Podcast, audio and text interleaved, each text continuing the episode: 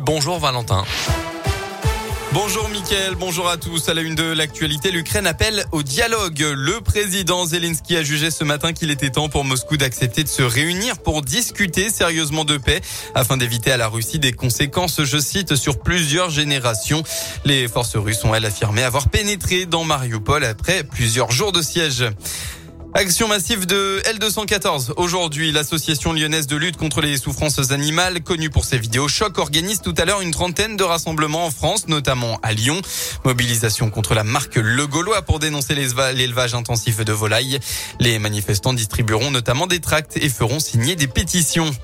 Et puis dans l'Isère, un petit garçon de 3 ans est décédé. Ça s'est passé mercredi en fin de journée à Quête en Beaumont. L'enfant a été percuté par un 4x4 dans un chemin privé selon le Dauphiné libéré. Il s'agissait d'un ouvrier qui sortait d'un chantier et en reculant, il n'a pas vu la petite victime. Malgré les soins rapidement prodigués par les secours, le garçon est décédé. Le conducteur a lui été transféré à l'hôpital en état de choc.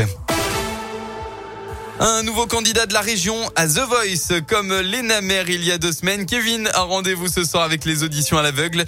Originaire de Rouen dans la Loire, il va se frotter au jury composé de Marc Lavoine, Vianney, Amel Bent ou encore Florent Pagny. À 29 ans, Kevin chante devant un public depuis seulement quelques années et son rêve, eh bien, c'est de représenter la France à l'Eurovision. Mais avant d'y arriver, eh bien, place à The Voice. Il nous explique d'ailleurs comment il a vécu les castings jusqu'à ce moment tant attendu de monter sur la scène face au coach motivant. Et puis, euh, quoi qu'il arrivait, j'étais déjà très fier, euh, même d'arriver avant les auditions à l'aveugle. J'étais déjà très content euh, d'arriver à cette étape-là. On est très stressé à ce moment-là. Enfin, j'étais très, très stressé.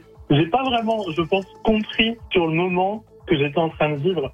J'ai compris en sortant de scène. Mais vraiment, en arrivant devant le micro, bah, la boule au ventre, on a l'impression qu'on n'a plus de salive, qu'on va plus pouvoir chanter.